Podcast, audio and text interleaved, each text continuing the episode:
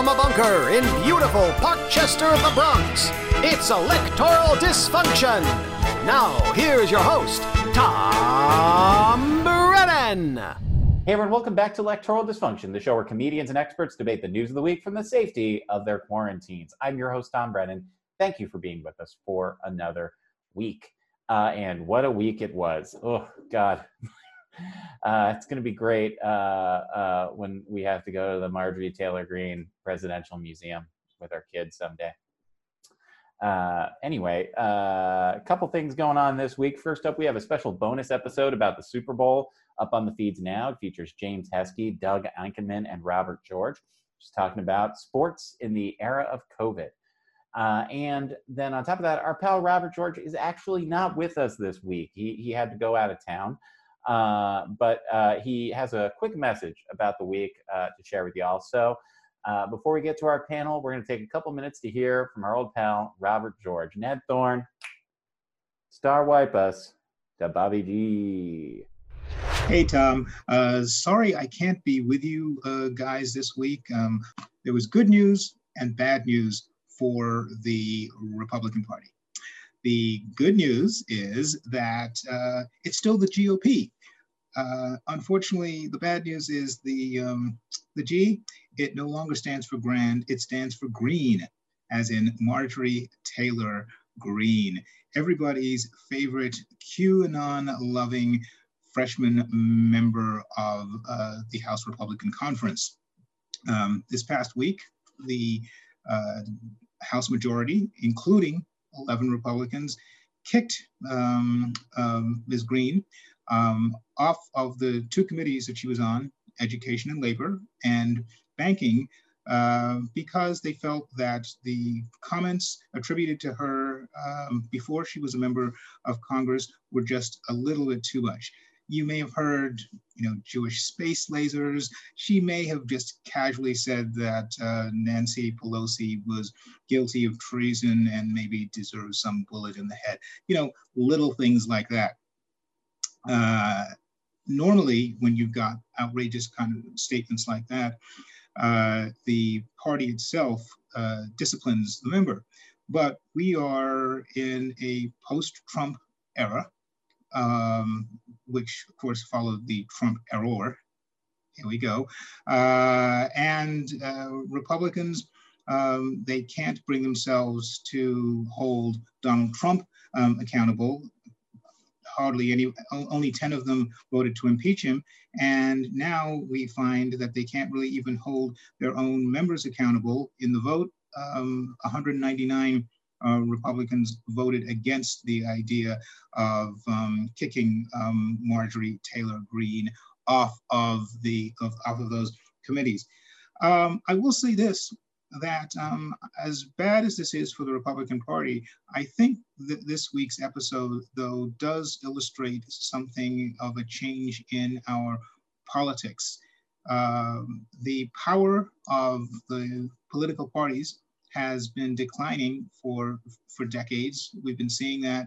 Once upon a time, parties, there were these smoke-filled rooms where these grizzled old guys would decide who got to be the nominee.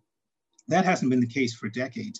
But as the power of the parties has waned, and over the last few years, as the power of the internet and social media has increased, we now have what I see as what really is the death knell of the parties. You now have a new generation of politician that uses social media in much the same way as, say, the Kardashians did and do. Marjorie Taylor Greene, AOC, not in exactly the same way, I'm not making a comparison to the two, but in the way that they connect with their audience. They don't need, Marjorie Taylor Greene doesn't need the Republican Party. AOC in certain ways doesn't need the Democratic Party. Josh Hawley, who was condemned in a bipartisan way because of his challenging the election results.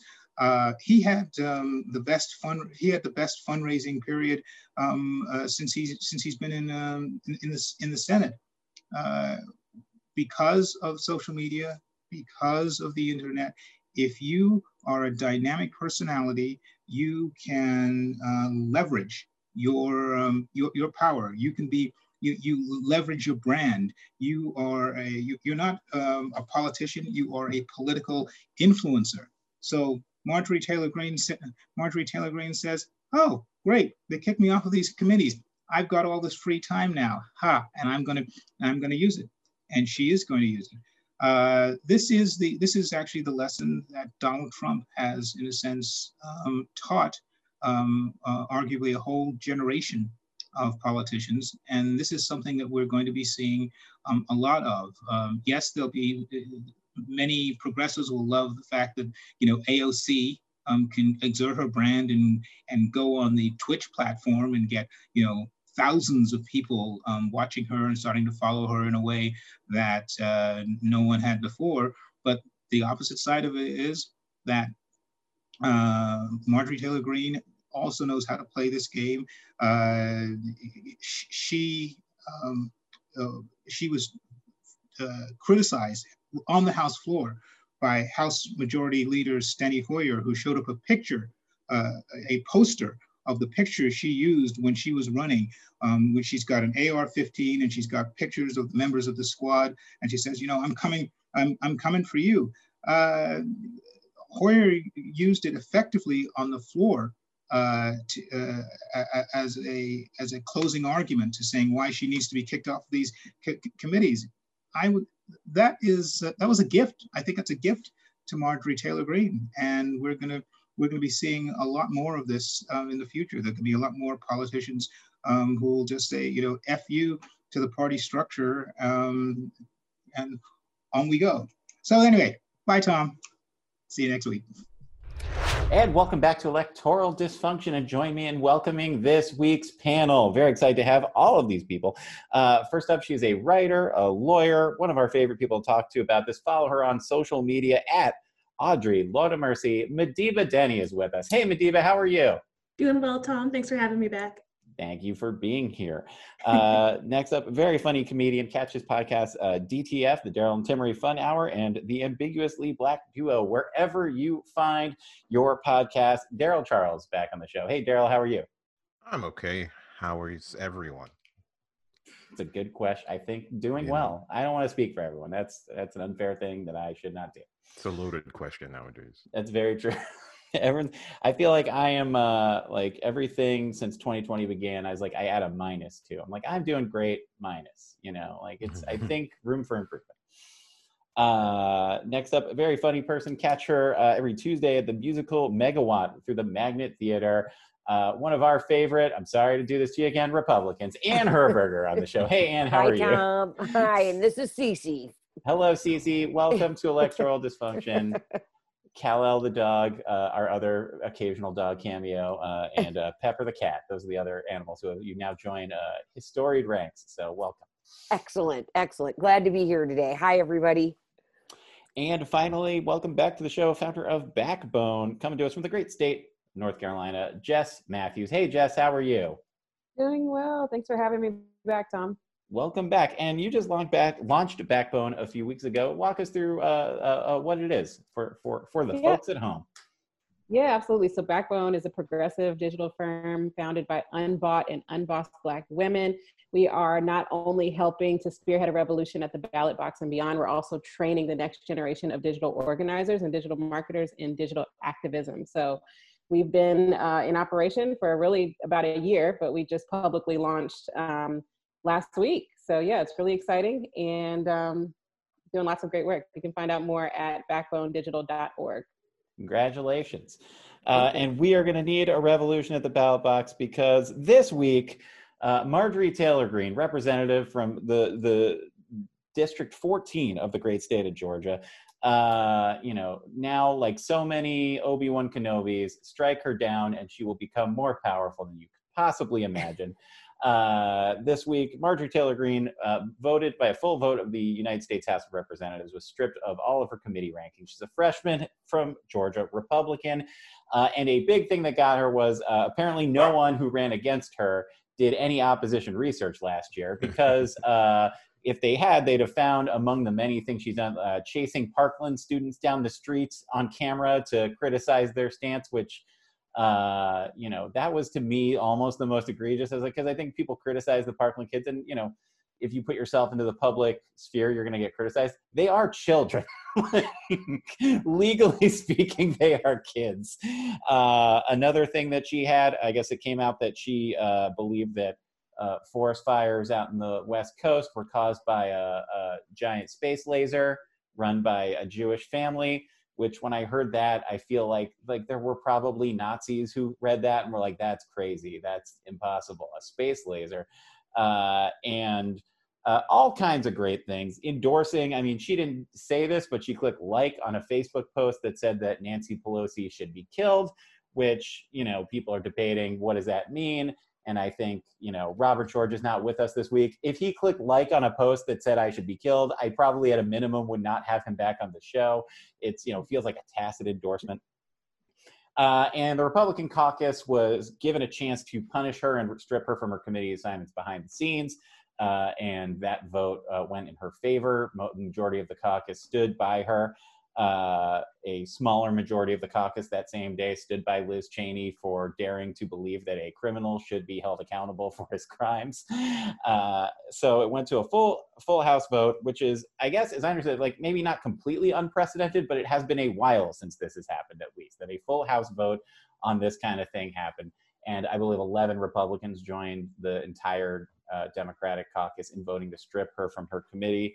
And there was a pretty powerful moment towards the end where Steny Hoyer, who's the leader of the House Democrats from Maryland, who has been, I think, you know, safe to say, not always the biggest ally to the progressive movement in the House, print out a huge poster of a I guess an advertisement that Marjorie Taylor Greene had done in the campaign, which had her holding a gun, you know, juxtaposed to Alexandria Ocasio-Cortez, Rashida Tlaib, and Ilhan Omar. And he called her to account for it. And it was a pretty dramatic moment that got a lot of coverage. But the question is now, and our friend Robert George posed this in his commentary beforehand here, whether or not this puts her in a more powerful place now that she won't be on, she's even said, now that I'm not wasting time on House committees, I can go out and talk to real people. And now I have free time, which is... if nothing else, I have to say, as a person who supervised people, if anyone says, ha, now that you've taken this assignment away from me, I have free time, I think my immediate thought is perhaps this is not a good person for this organization. But what do we think about Marjorie Taylor Greene? You know, is this, and I think about this in context of Donald Trump, who a few weeks ago had his Twitter account taken away, and how, you know, certainly he's no longer in power. So that happening at the same time that he's no longer in power is going to have a different impact than if he were still, say, the president. But it does feel like it's depowered him a little bit, like deplatforming him has depowered him a little bit. The last thing we heard from him was a letter to SAG-AFTRA, which looked like my mom wrote it. It was this lengthy, I mean, not, you know, not what it said, but it was this very lengthy letter that, you know, reminded me that Donald Trump is a man in his 70s. And Madiba, we'll start with you. What do you think about this move to strip her from committees? And, you know, is this giving her more power? Is it, you know, is it the right thing to do? You know, what do you think? I have no doubt that it's the right thing to do. Like, I think that if you threaten to kill your coworkers, like at the very minimum, you should not be rewarded with like additional responsibilities and authority, right? Like at a minimum. Like I would think that if someone took a picture with like a gun, like next to me, I wouldn't really want to work at the same place as them. And I would hope that my employer would think the same. Like, it's just sort of like outrageous. Like, it's not just she should be stripped of her committee, like she shouldn't be in Congress. And it's comical to me a bit. Like, I guess I don't credit much the idea that now that she's going to have all this free time, she's going to cause so much more chaos, because it's like, oh yeah, like I'm going to be more powerful now since you took power away from me. That's not how that works. Like, she was actively disempowered. Deplatforming is good and effective. So yeah, I am totally down with her getting a reduced role. And it should be embarrassing for the GOP that they could have handled this in-house quietly and didn't, and that it had to go to the whole House to shut this down. Like, that's a really good point. And you know, this is a party that whose inner workings you've spent a lot of time with. What were your thoughts this week when you saw all this go down, particularly juxtaposed to the Liz Cheney vote? Several things. Number one, I think that Kevin McCarthy is probably the weakest, minority leader that on the planet. This is where, the minority and majority leaders should have intervened, as they did with Steve King when he was stripped of his committees and almost censured.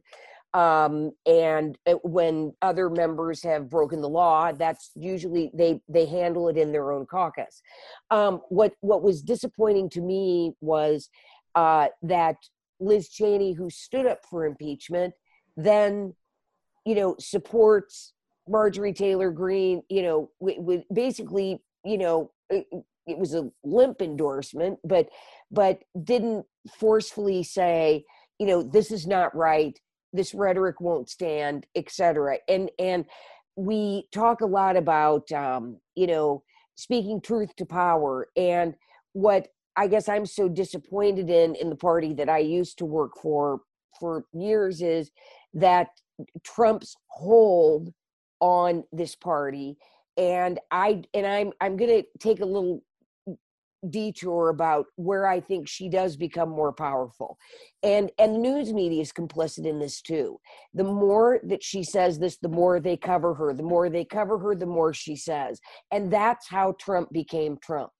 In 2015, every single cable station covered his rallies start to finish. They didn't do that for the rest of the Republican field. And again, no sour grapes. I worked for Jeb in 2016. No, it wasn't sour grapes, but it was interesting to watch because he would just say all these outrageous things and get covered. That's where I think this becomes even more dangerous than it already is, because she is out there stirring up a group of people. And, there are people I know that I think are pretty smart who say to me, well, the election was rigged. That whole line of dialogue is still happening too. So I guess I'm perplexed that, she is still in Congress, but I guess they don't have the ability to remove her from Congress because she didn't break the law. But, she was duly elected. But I think it's a really dangerous precedent. I think that this caucus couldn't even stand up and say, absolutely not. This is not acceptable. And, we're going to censure you. They should have censured her, I think, in my humble opinion. What's interesting, you bring up Steve King, who, was as racist as they come and terrible as they come, but like even beyond like these sort of morally offensive beliefs, Justin Amash was stripped of committee assignments because he disagreed with Paul Ryan on policy. On tax policy, and not even disagreed with it and was with the Democrats, like wanted a harder right tax policy. And they're like, well, then you're off this committee, jerk. It's crazy. Like, it seems like the easiest thing to do, and yet part of it, as you alluded to, it's that fear of Trump and fear of the fundraising. Jess Matthews, your thoughts on Miss Green and her future in, as Robert George dubbed it, the Green Old Party. My thing about folks like Marjorie Taylor Greene, I'm just hoping that folks remember, like, these people are not, it's not a small cult that's like in these backwoods and like believing conspiracy. Like, a lot of people, she represents a lot of people, right, across this country. And that should really, I think, set the perspective on what it means to kind of start dealing with the reckoning in this country after, so many different feelings and ideas were normalized and seen as, well, you either believe this or that. Like, this is not a fringe kind of personality that we're dealing with, right? And so I think we need to resist the urge to act like, you know, this is a one-off and this is a situation in which, you know, a woman read too many internet. Like, this is a lot of folks. And that's what I think about when I think about her being, you know, I think about Trump being deplatformed, or I think about her kind of being punished. We really, really need to think about, you know, the larger implications. I think these are important moves to kind of start setting a baseline again of like, you know, you have right, you have wrong, you have, you know, true and false. And then you just kind of have, we just need those basic norms again, you know, is what I'm trying to say. So, yeah. You know, that's kind of what I think about when I look at her. Like, there are just folks across this country who may not be, you know, the stereotypical, like, you know, I'm driving a pickup truck, et cetera, who are following her and are really upset about what happened to her this week. You know, I have to put out there, even my dad was kind of like, hey, like, is it right? Does this go against First Amendment? Like, you know, and I said, well, you're putting people's lives in danger, right? When we're in a different era, when folks literally just stormed the Capitol, like, less than a month ago. And you have videos of you, like, looking for, you know, Ilhan Omar and Rashida Tlaib to confront them. Like, this is just a different era. This isn't like, oh, she said something mean. And no, like, this is a different, there's a different bar now. So. Well, can I just add something real quick? You still can't yell fire in a crowded theater. You know, free speech, and I, you know, you touched on something that is, I think is really important. There's a level to free speech. You know, we can't, I can't, if I threaten you, you have the right to go to the police and have me hauled in. You know, and that's what she is doing. We, you know, there's no excuse anymore for saying, I didn't know, or I didn't mean it. You know, I think you're right. And I'll shut up after this. I think the bar has gotten so high. It needs to be higher for people to be accountable for what they say. Yep. I think an interesting thing also, though, about Marjorie Taylor Greene, I was just thinking about this when you were talking, Jess, about her representing a lot of people across the country, and she certainly does. We talked about this a little bit on last week's show, but it's still pertinent now. Eric Erickson, who I don't care for, who's a conservative radio host, but, you know, is, I believe, from the 14th or broadcasts in the same sort of broadcasting range as this district, and not a fan of Marjorie Taylor Greene, despite being, in my opinion, awful. And he wrote about the primary, and it was an 8-way primary, and she won that primary basically, you know, won a small slice of the electorate, but enough to win the primary. And then that was a district that was just going to go Republican anyway. So it is interesting to think, like, on the one hand, you know, you have this, I think, I don't agree with the statement that says, oh, we have to, like, there's this sort of sentiment. It's like, we got to reach out to these crazy people. I'm like, I don't know about that. We do have to acknowledge that they are a reality in this country and figure out how to confront it. But it is interesting to me to think that, like, there's a different world where only one person ran against her last fall. And even that far right district would be like, no. And part of why there wasn't a robust look into her background is because there was, you know, like, the resources of the background investigations were spread out across 8 people. It's an area that doesn't have a ton. This is also, you know, the death of local journalism hurt that a lot because, you know, an intrepid big city reporter, like, just a local shopper that did a cursory glance of her Facebook page could have had this article come out, and you'd imagine people who I otherwise probably would disagree with would be like, not going for the space lasers, lady. Thank you, though. Daryl, your thoughts on future President Marjorie Taylor Greene?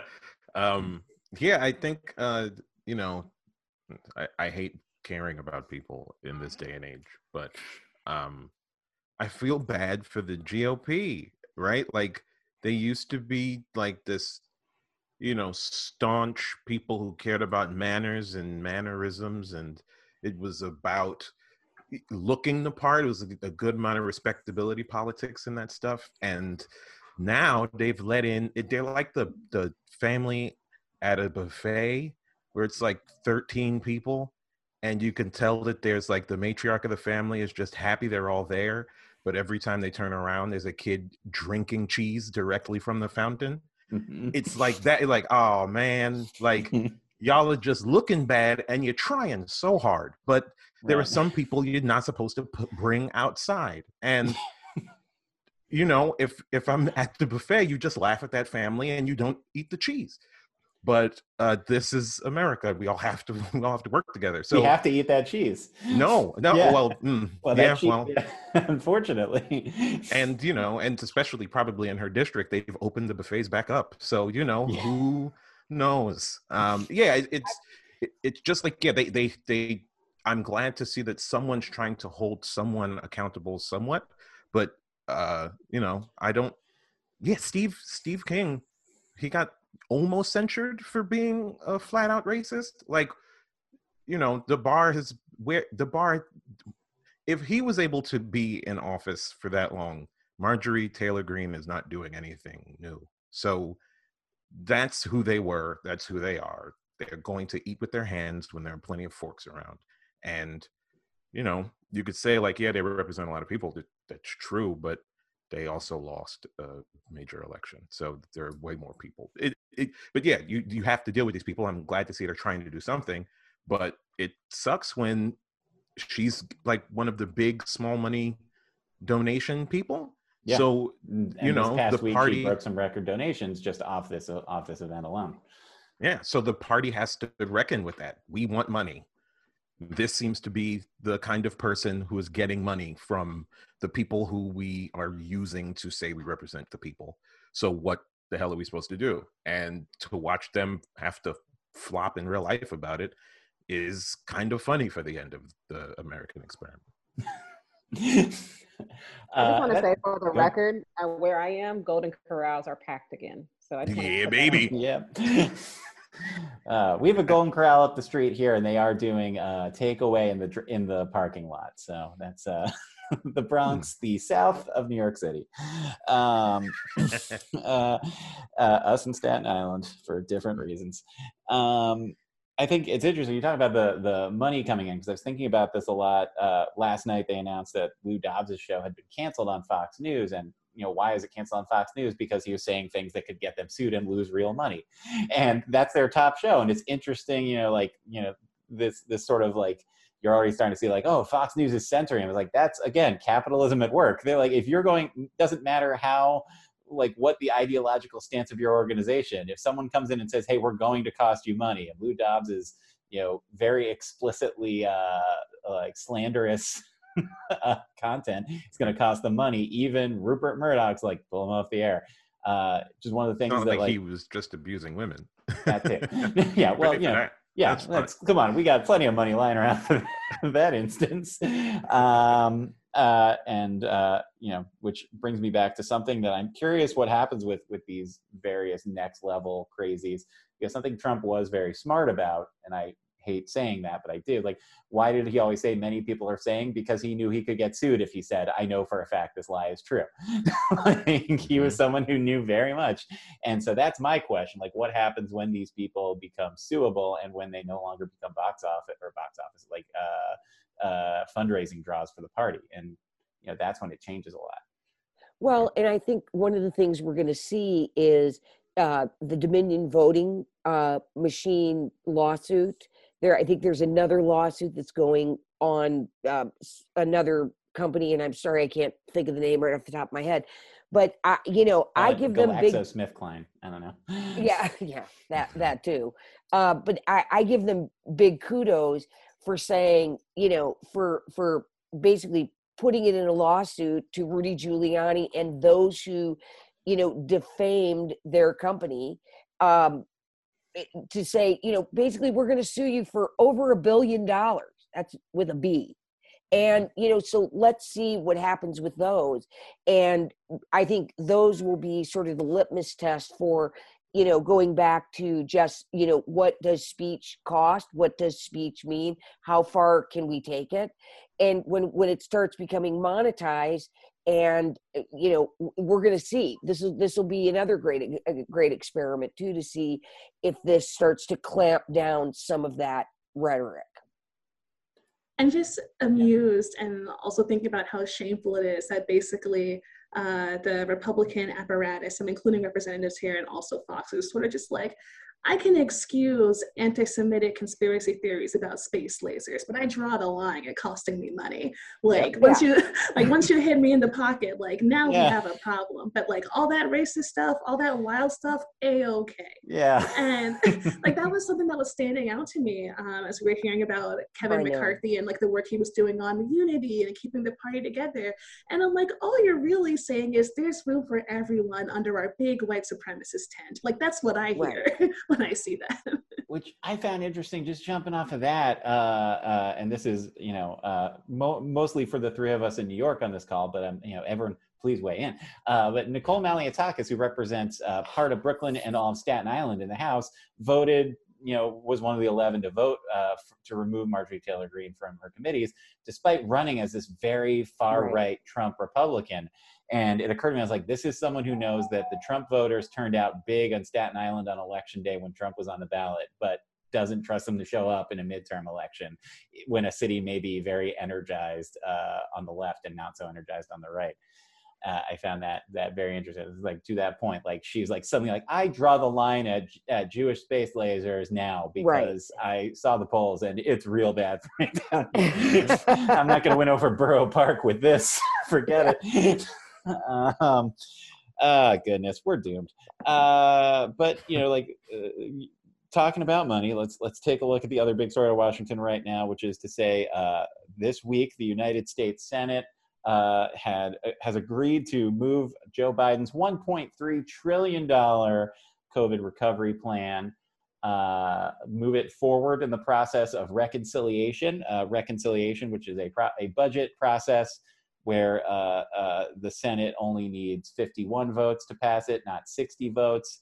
I enjoy it because when I was a kid, I was raised Catholic and reconciliation was not a good thing. So it's very interesting to, as an adult, see reconciliation become something that means, you know, I'm going to do whatever I want, when normally it meant this is a time where you feel bad for being attracted to anyone. So with that in mind, earlier this week, the President of the United States, who as of this recording is Joe Biden, still weird to say, after who knew what it was for a year? It was Donald Trump until he got sick. Who knows?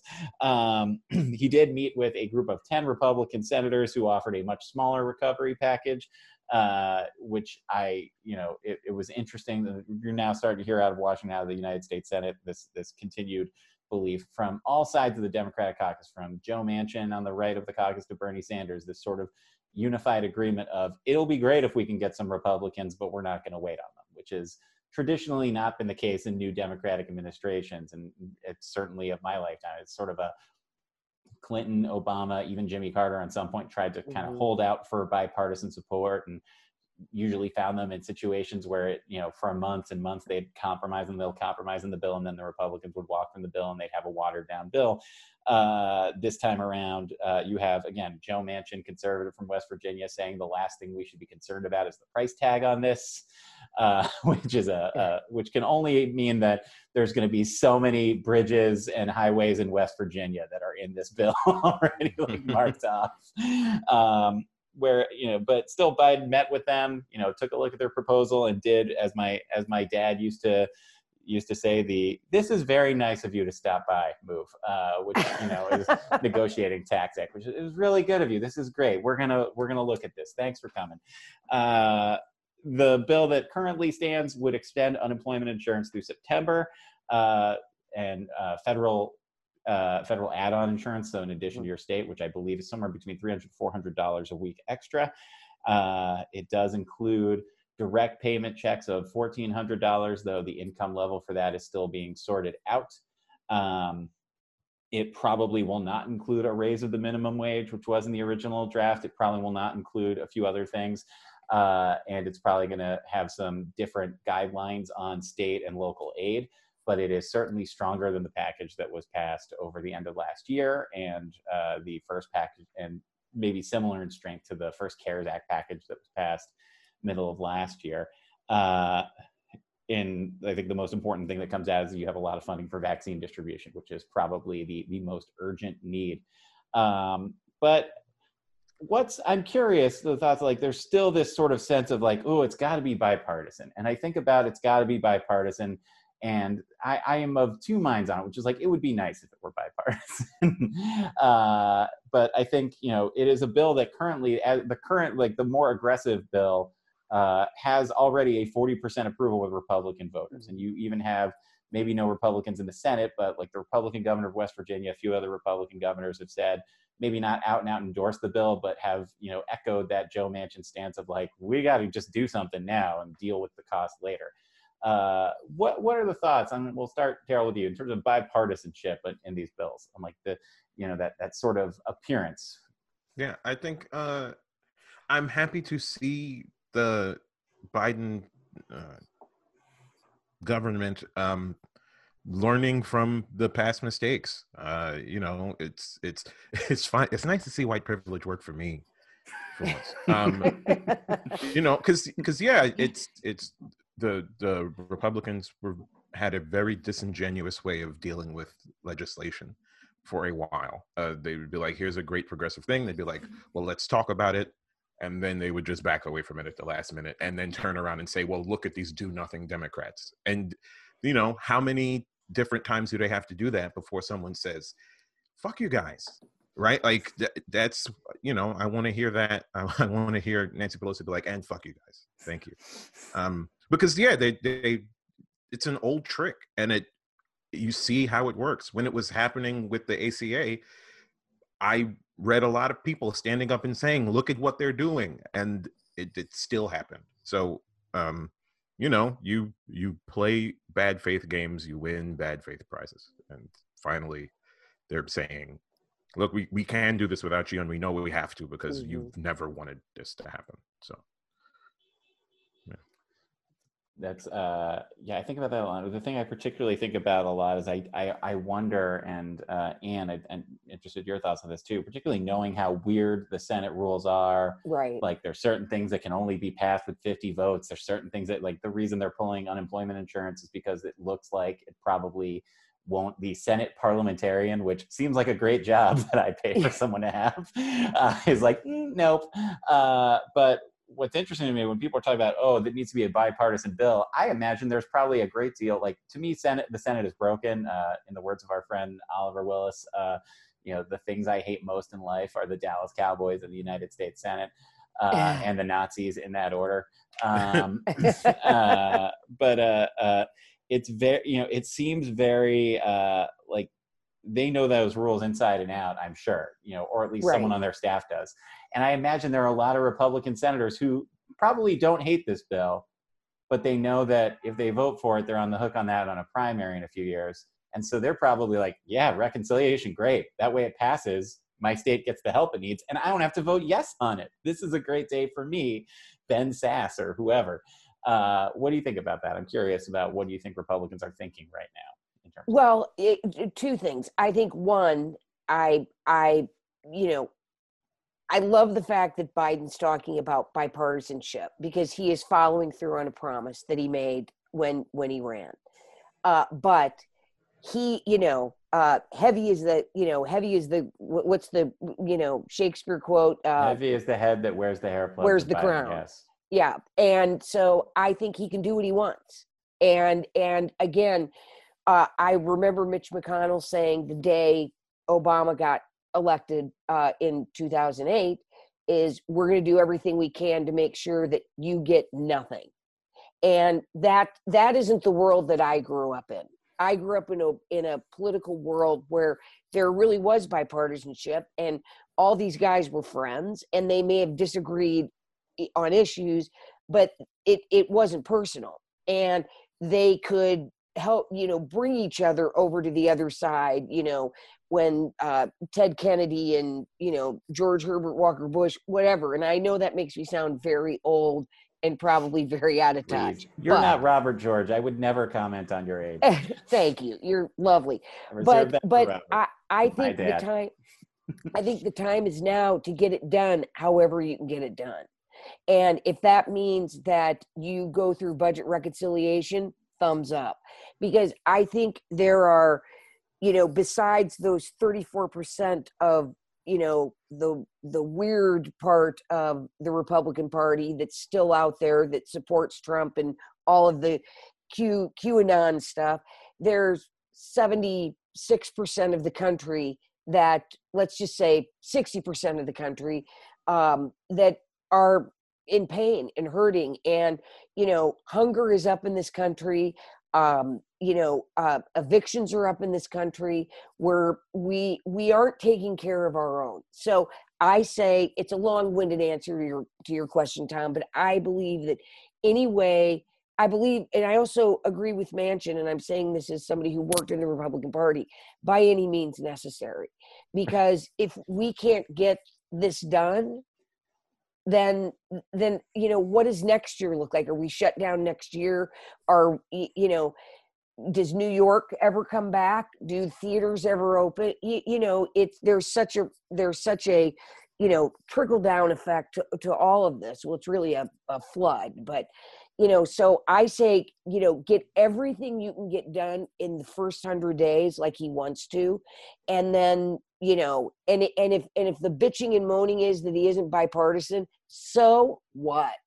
He's got 51 in the Senate, and that's all he needs. Yeah. First of all, as Joe Manchin and Malcolm X both said, by any means necessary. You know, I think, yeah, I think about that a lot. Like, I can't imagine a world where someone would be like, "Ooh, this stimulus check only got 50 votes. No, thank you." Yeah.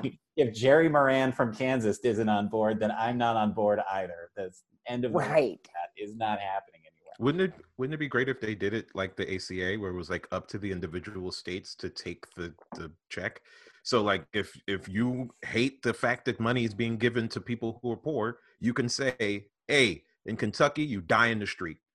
That is the hill I'm dying on." Like, I, you know, and then when right. they complain, like, "Oh my God, I have no health insurance," then there's always someone in the comments like, "Well, your governor and reps all said that you should die." And that's what's happening. Well, welcome to voting. And Daryl, you bring up a really good point. And Tom, you touched on this. The governors, who most of them have balanced budget amendments that they have to live by, and you know, they can't just say, "Well, we'll just put it to next year," are behind what Biden is doing, because they know that Trump screwed them on the costs of, you know, PPE, all of this stuff that the government was supposed to help them on and should have. And, you know, Biden is making good on those promises to bring some, you know, starting with reimbursing them for the National Guard. Reimbursing them for FEMA too. FEMA too, yes. Yeah. So, you know, these governors have to manage all of this, and I don't hear a lot of them bitching. I don't hear a lot, maybe Ron DeSantis, but you know.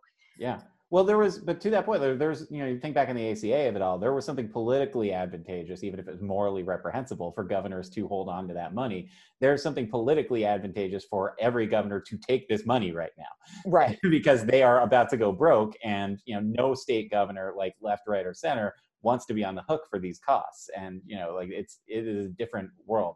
And we are in a country like, you know, the governor's races are the ones where political polarization least matters. I mean, a Democrat is the governor of Louisiana, a Republican is the governor of Massachusetts. Like, that's the place where people in this country say, like, well, like, it's different. Like right. they buck party lines on governorships, and they're not as concerned with that. And in turn, yeah, you have 50 governors who, you know, even if they're doing crazy things like here and there to get press or on Twitter, they're just like, "But I will take that money, please." Yeah. Thank you. Thank you very much for the check. Jess Matthews, I'm curious, particularly most of us are up here in blue America. You're down there in the, we'll be generous and say, purple state of North Carolina. Thank you. Yeah, I think, I mean, look, it's, you know, the voting systems are the problems. It's all gerrymandering. I mean, like, that was a state, what was that, like 2018, where like the congressional vote difference between Democrats and Republicans was 50% Republican, 48% Democrat. And so 8 Republicans went to Congress and 3 Democrats.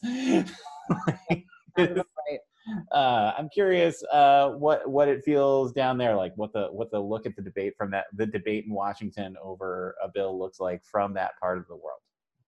You know, I don't know.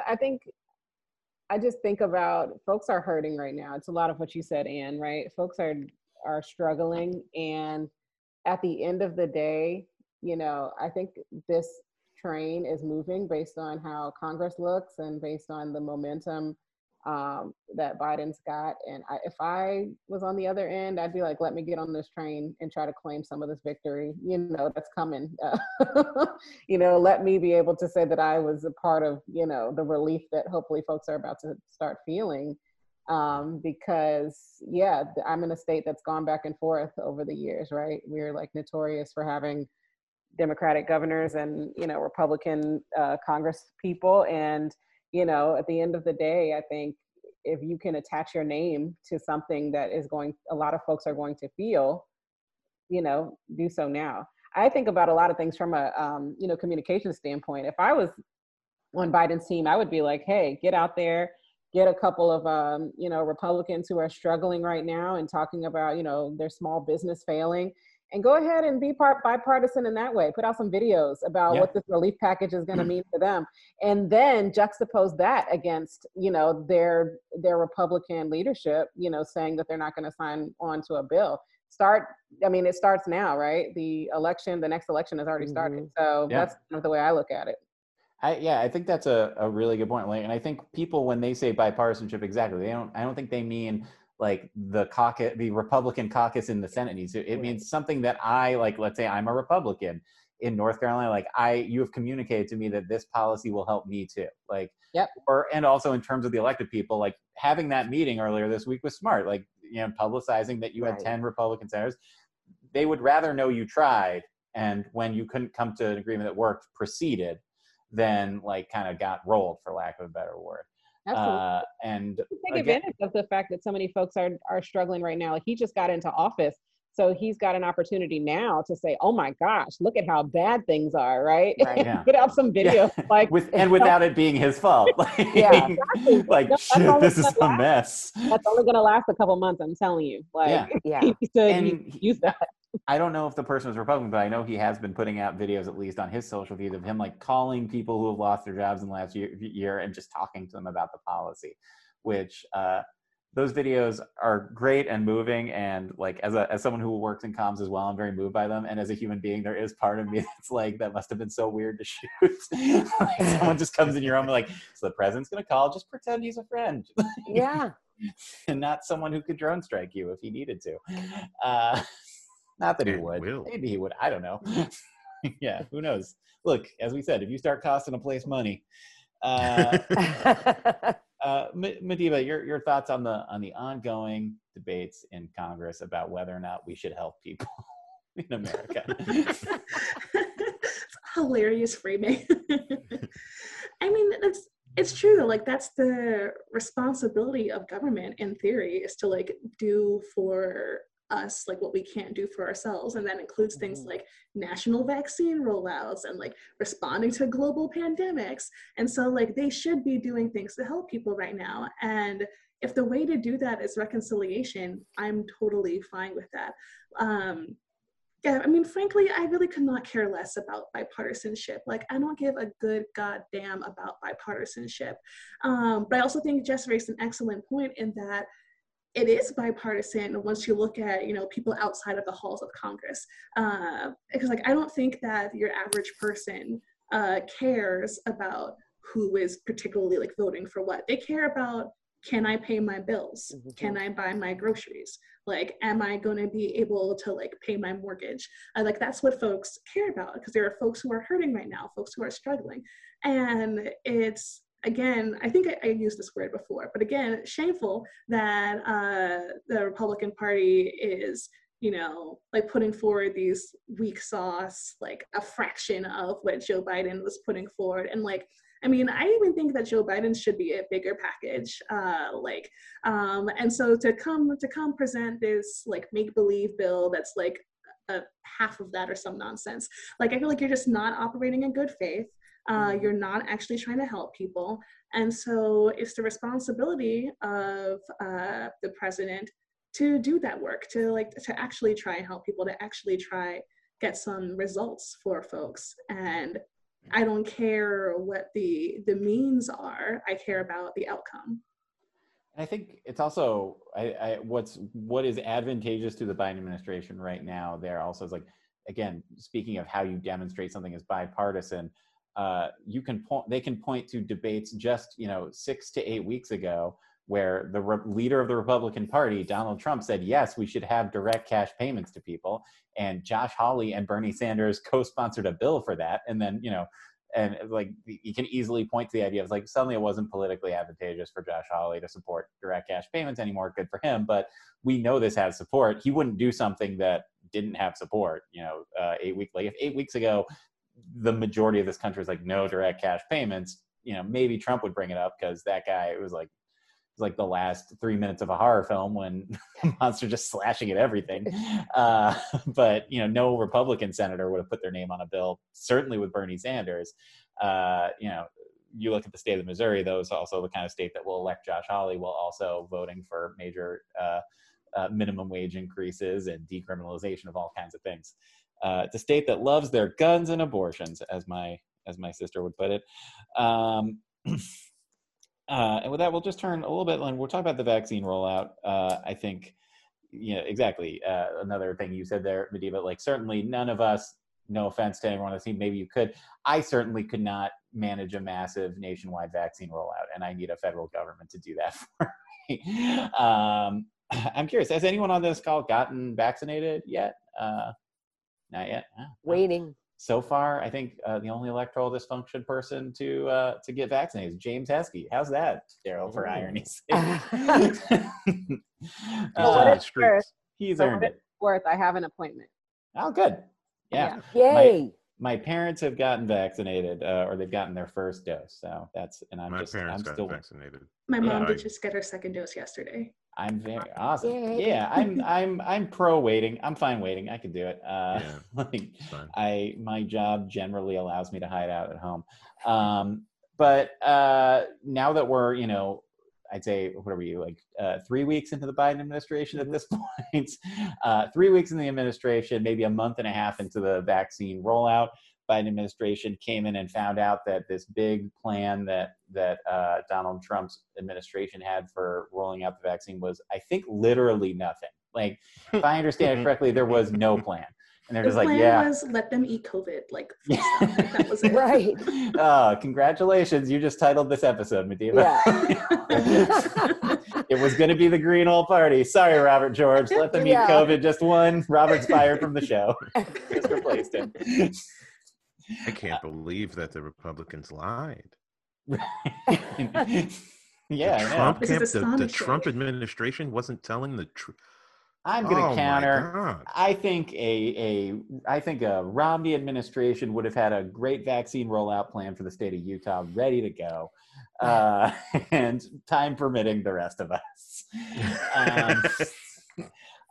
But we've seen a lot of like it's interesting because we went from, and I don't even remember on this show the show we did right the week after the vaccine was officially released, it was such an amazing moment of world history. Like, this was one of the most impressive turnarounds for a vaccine ever. Mm-hmm. I think maybe the most historic turnaround for a vaccine ever. And it's 95% effective. And it is just so discouraging to go from that to like weeks later, we're like, yeah, we could be doing more, but it's hard.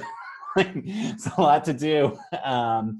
And so like, that's the first level that you run into, which is we're seeing this sort of weird here in New York. We're starting to see like Yankee Stadium open yesterday as a vaccine roll plate that will specifically not just only serve New York City residents, but only serve Bronx residents, because we are seeing, some places that have better rollout situations are having people from different states come in. And it's also such a weird thing because, unlike say COVID testing a year ago when it was sort of like, oh, it's weird that the Brooklyn Nets get COVID tests, but the staff of this hospital don't. There is part of me that's like, I don't care. Just everyone get, if you skip the line for me to get vaccinated, that is still good. But regardless, like the word I heard from a friend of mine who works in public health was potentially catastrophically bad, the rollout right now. There's still time to right this ship, but and we currently, I believe, have more vaccinations than current active cases in the country, like more total people who've been vaccinated, which is good.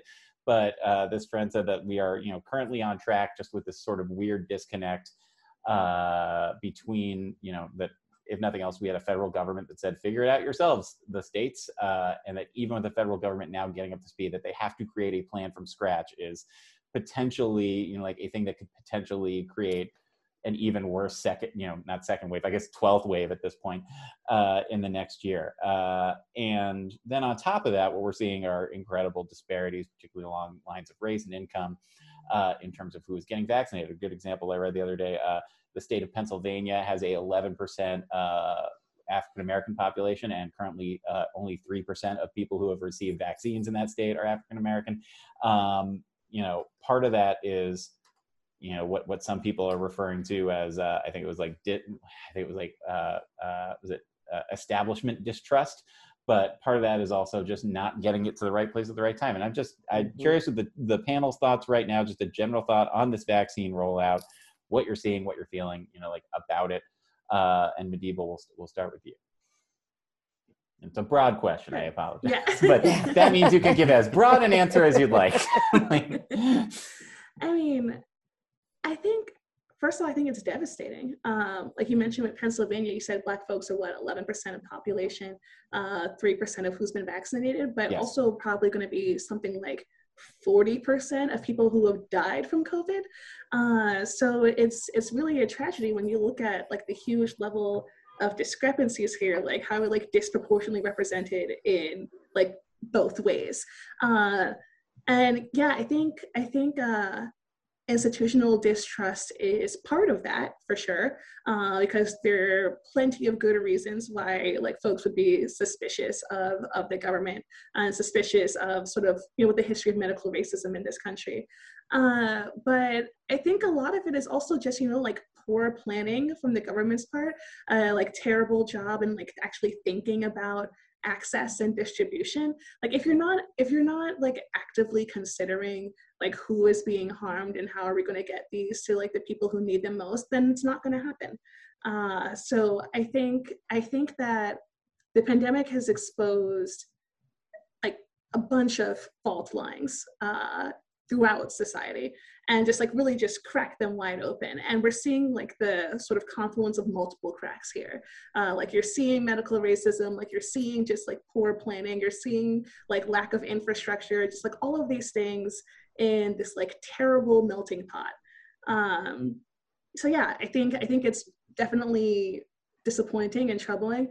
I think that states should be making more of an effort in that regard. Like on one hand, yeah, everybody needs to be vaccinated, so like get the vaccines to everyone, but you also do need to show some amount of diligence and like think about like who is being disproportionately affected and how do we remedy that. And they should also like keep track of these things, like so they're not like surprised this group is dying like a lot. They should actually monitor like who all is being vaccinated. So yeah, I guess in sum, the rollout is sloppy and it's disappointing and troubling, and I would love for the government to improve it. So. Yeah, it feels very like, and admittedly, you know, there's a lot of this that we pin on Donald Trump and should, mm-hmm. but it does kind of feel like people are like, who knew that 300 million people getting vaccinated would be work? Like, there's a lot of people live in this country and they live all over the place. And I'll admit, like, even you mentioned distrust of the government, you know, like, they don't make them more white privileged than me, but just, you know, Donald Trump saying, hey, there's a vaccine. I was like, well, hold on, I want to see. And then the minute, you know, like Biden and Harris and Sanders and Warren and everyone else was like, the vaccine is good. I was like, oh, okay, then I guess I trust it. And, you know, like at that point, he had lost the election. There's no reason for him to lie and say that the vaccine is good unless he just wanted revenge. And when would he endanger lives? People to inject bleach, so yeah, like I understand being right. Like, I was like, hold on. Is there, even if not a doctor, then just an old person in a lab coat who could stand next to him and say that this is good? I'll listen to that person. Jess, your thoughts on the vax, the facts of the vax, as I was saying. I love that. I'm always reminded of why you were such a good writer to work with, Tom, by the way. Yep. Well, it's all because I'm friends with a tabloid pundit journalist. You know what? I've actually been thinking about, because we've had a lot of time to think in the last year. Mm-hmm. I have been thinking about this rollout for months, and honestly thinking about like how to make it successful. You know, this is just something like, I honestly should have just written it down and mailed it somewhere, because I've come up with all these different strategies. You know, but when I think about, you know, when we think about medical racism, and we think about distrust and all of the things that, you know, culturally could prevent folks, like I'm just thinking about how important, and I'm sorry, I've been everything comms lately, so everything I'm going to is communications. But when I think about like influencer marketing, right? Like we imagine what it would have been like, this is one of my ideas, to have President Obama go in, be one of the first people, and he was, you know, to get the vaccine, but then to do like a video series every single day until his second dose, right? Like, hey y'all, it's me, I'm back, still feeling great. It's a little sore, but I'm good. Yeah. You know, like just something like dumb, right? For people to see like, oh, wow, this was, you know, easy, it was fine, it was effective. You know, I think we could have really leaned in here to really make people feel more comfortable. I mean, and it's not just him getting like, you know, some non-stereotypical influencer in the Black community to, you know, to do this. Not someone from like, you know, 2001 rap music who we haven't heard of since, you know. What about Diamond and Silk? Would that work?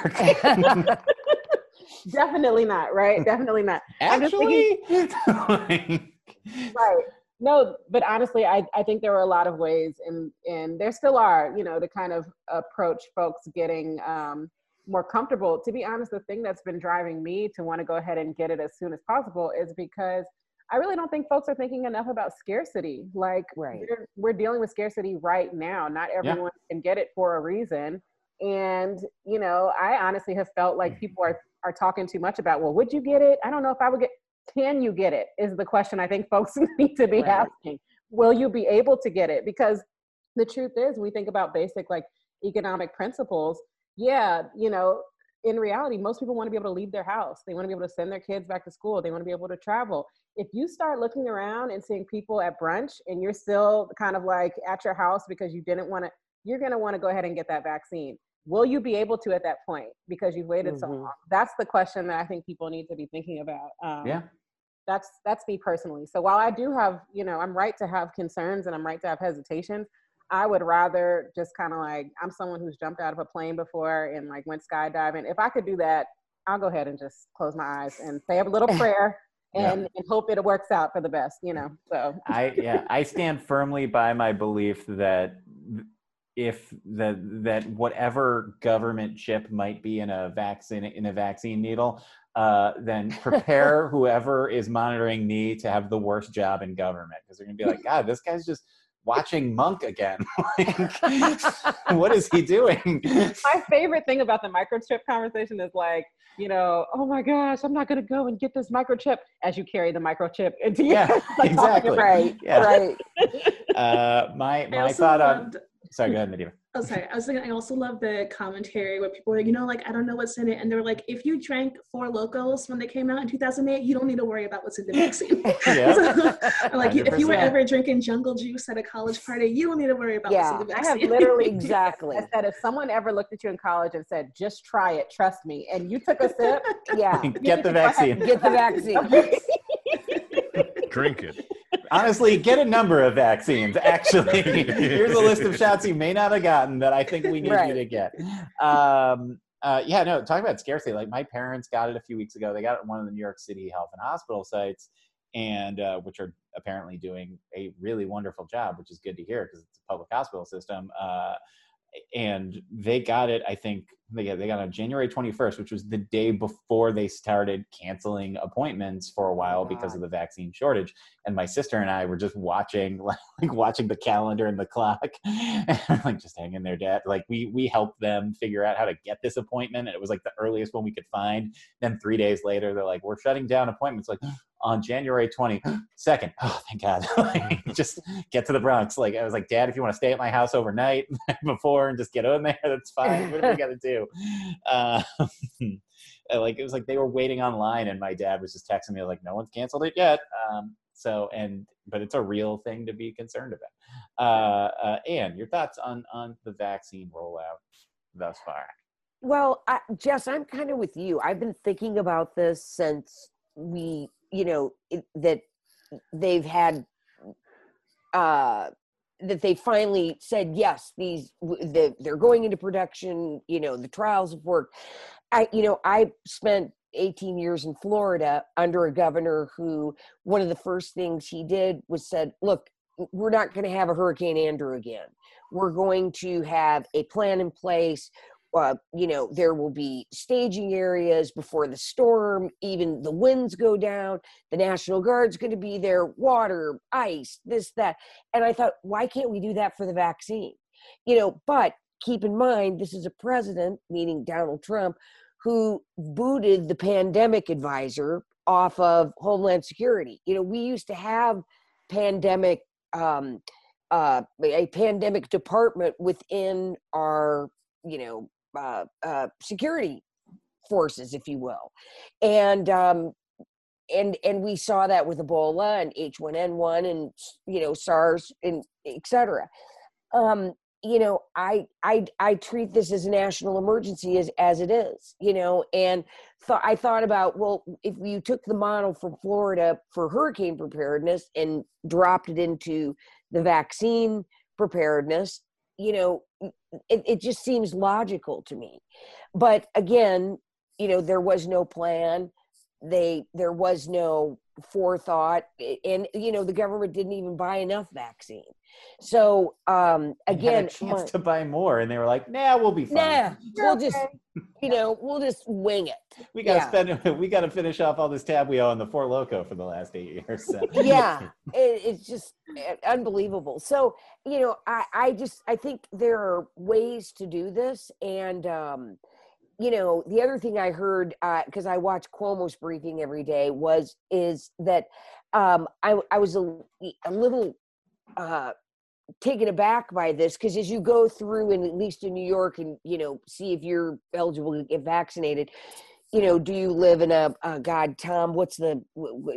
call it, you know, are you living with other people? And residential living facility. Right. But there's another name for it, and I apologize, it's on the tip of my tongue, which prisons apply. And he was asked yesterday, why are you not vaccinating inmates who have some of the highest COVID? And he was just like, classic, you know, Andy, that guy's good, he knows how to communicate. Yeah. And you know, they were like, yeah, we're starting it today.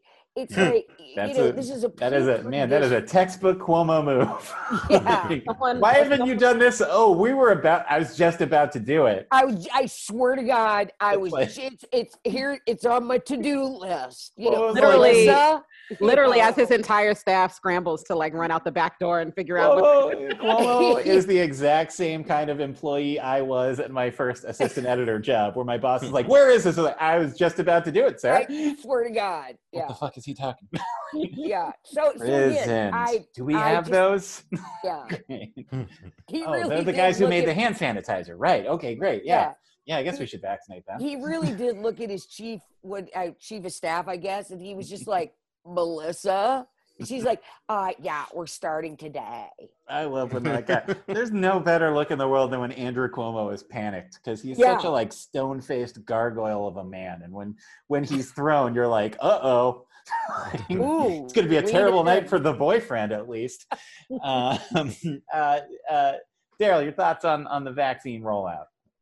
Yeah, I'm completely not surprised. Like, yeah, this was it's you know, I my favorite Oprah gif is the one where she is looking this way and then she turns the camera and goes, and it's that, right?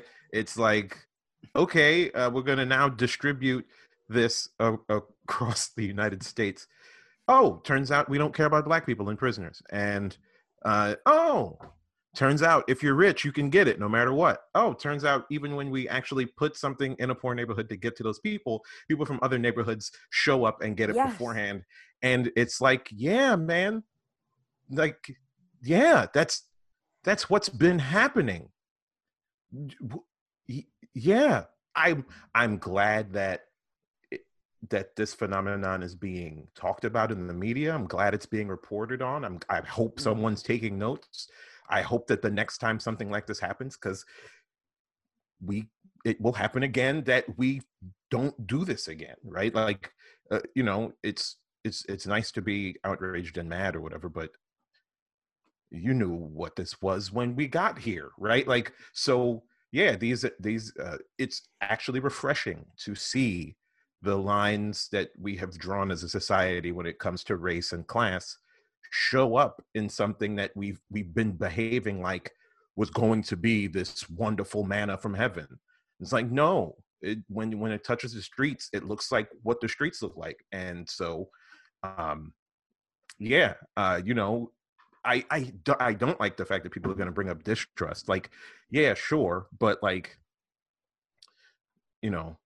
Like, we didn't choose this for ourselves. Right. Yeah. Like, I mean, you bring up the distrust as if that's the reason why, I'm going to be very bland in my throwing of daggers, but you want to blame distrust on white women showing up in the hood and getting these drugs fast? Like, that's my fault, right? Like, you're going to blame me for police brutality? I'm not the cops. Like, you know, like, put the onus is on where it is. And it showed up. This, what happened in Philly, with the Philly fighting COVID people, it was like some random kids from Penn decided to got a budget to do stuff when there's like a caucus of black doctors who were there like, yo, we can do this. And they were like, let's give it to the, and then it turns out that they were just giving each other vaccines, you know, with their friends and shit. So it's like literally just a random white kid with a PowerPoint, and they like looked at him and looked at the doctors and like, I don't even know what the white kid. So yeah. I bet you his dad knows someone. Image. Yeah. Right. I bet you his dad knows someone. Do it that way. And it's like, yeah, I mean, you know, they are exactly who we thought they were. Yeah. I'm going to now just speak in memes. Oh man, this is a joke just for you and me, Daryl. Just like, yeah, his dad probably knows someone. Besides, he used to run an improv theater in Philly. All right. Yep. Bet you that they are vaccinated. I'm sure that guy promise you that they are. Oh man, I'm never doing a show there again. Anyway, neither is anyone. Yeah, that's true. Yeah, is that building still exists? This is a reminder, though. This is what it means to be systemic, right? Like, there's a constant or an undercurrent that we as in like Black America are always aware of, but when these like different emergencies happen, all it does is just, I guess, bring it more to the surface so that everyone sees it. Like, this is the same type of stuff we deal with after hurricanes, the same type of stuff we deal with. Like, this is the same, I mean, I could have told you, I remember last year, literally around this time, right before, you know, things kind of shut down, and there was this like humorous thing going on the internet, like, oh, Black folks can't get it. I think at that point, like, it was just Tom Hanks who was the one who like made people realize, oh, this is going to be a big deal. But I remember thinking and saying with my friends, like, when white America gets a cold, Black America gets the flu, right? Like, that's how it works in this country. And so I knew it was just a matter of time before we started to see the same things we see every time, you know, perpetuated on a different level. And so, you know, even with the rollout, you've got to think about that stuff. Like, who's always the last to get relief? That's the thing when you talk about, you know, I get annoyed when folks talk about distrust as well, because even with like, you think about the Tuskegee syphilis experiment, it was that Black folks weren't given the drugs. It wasn't that they were given like, you know, the wrong drugs, or it wasn't that they were given, you know, something that poisoned them. They weren't even treated for syphilis, right? Like, that was the whole scandal. So, you know, you've just got to have folks at the table who are going to bring that sort of stuff up when you're planning for a rollout like this, you know? Well, and Jess, you and everybody makes a great point. You know, it's also the assumption that everybody's got the internet and that people over 60 or 65 know how to do this. If my mother was still alive, she would be like on a, you know, honey, can you make these Tom calls like Tom, you and your sister did? Yeah. It's and assuming... even then, my dad was an early internet adopter, so we were just telling him what website to go to. We kind of were able to let him go from there. But I have friends who are like, all right. Now go to HTTP. Now colon. Right. No, and also, you know, out in the West, you know, what are we doing on Indian reservations? What are we doing in the most rural parts of this country not only the South, but the West, and where people, if they can go to a Rite Aid or a CVS, have to travel 20, 30 miles to get vaccinated, and yet they can't get an appointment. It's all of those things. There were all these assumptions that were made too, that people would just get on the internet. And it's like, well, you need the internet. Yeah, right. You need broadband to be able to get on the internet. And again, you know, another thing the federal government could have done was worked with all the cell phone companies to provide that and provide coverage in areas that didn't have it, and provide it for free. Am I turning into a Democrat? I think I am. I think you might be, yeah. The narrative arc of this show is getting there. Crazy when you stop caring about people. Yeah. I do. There's a lot of our party that still thinks that banks are people, so don't worry about it. I feel, sorry, go ahead, Madiba, yes. Yeah, I think just following up on what Ann was saying a bit, like I think what you're really seeing here is if you were to think about, you know, like who is like most unlikely to be able to get this vaccine, like who are the people who are, you know, going to have a hardest time, like when they're like low income or like no internet access, this and that.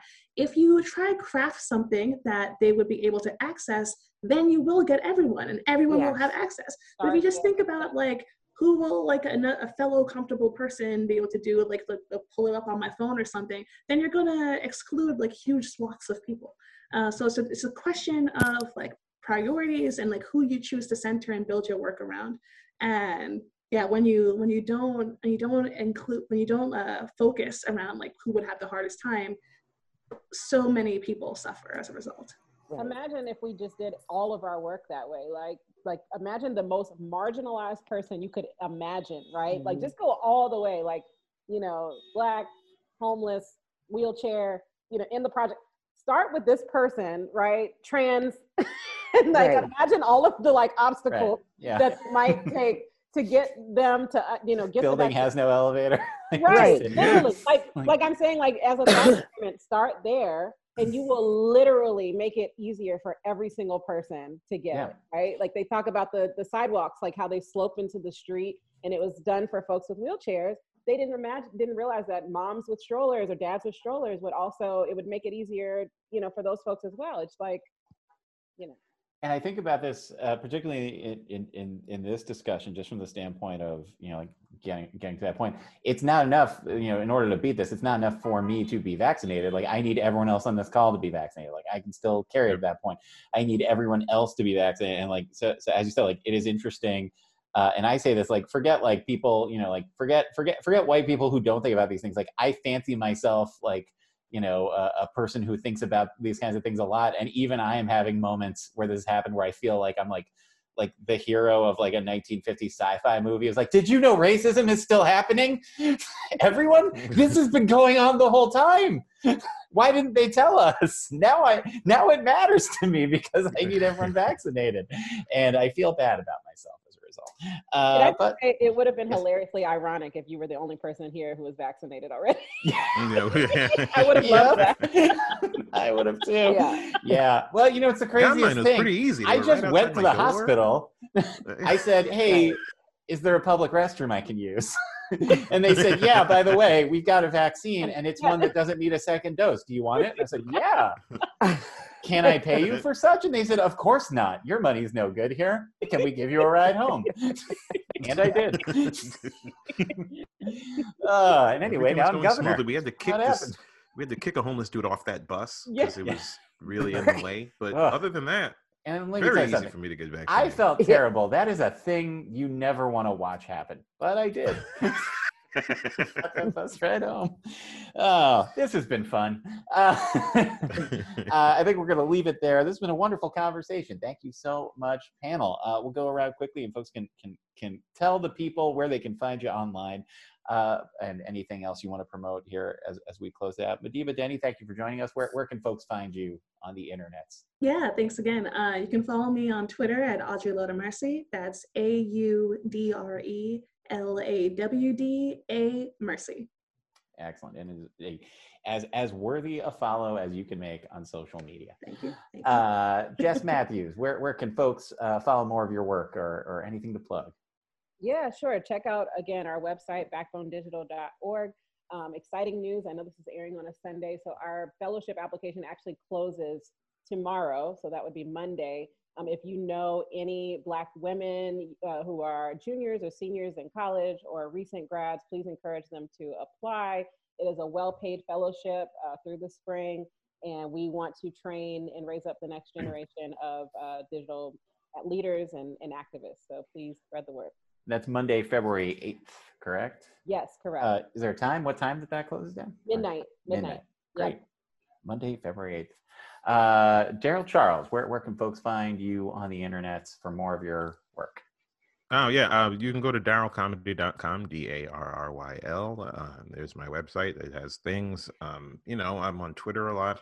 I have the other stuff, but I tweet. So, yeah, at Daryl _ on the Twitters and the Instagrams. And, yeah. Excellent. And it looks like we lost Ann Herberger, but I know folks can find her on Twitter at Ann W. Herberger.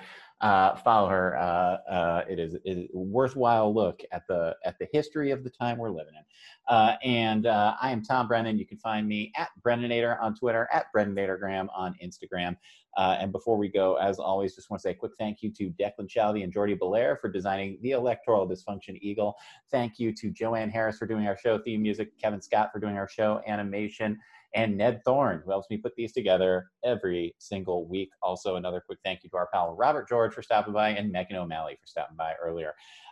And with that, to play us out this week, we're going to kick it down again to the great state of North Carolina, to the lovely voice of my dear friend, Miss Jamelia Paton. Ned Thorne, star wipe us to North Carolina.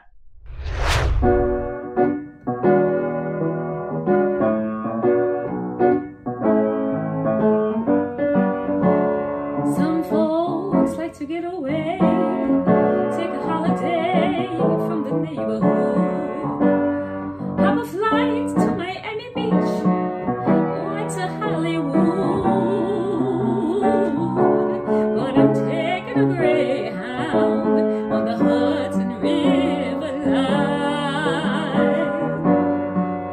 I'm in a New York state of mind.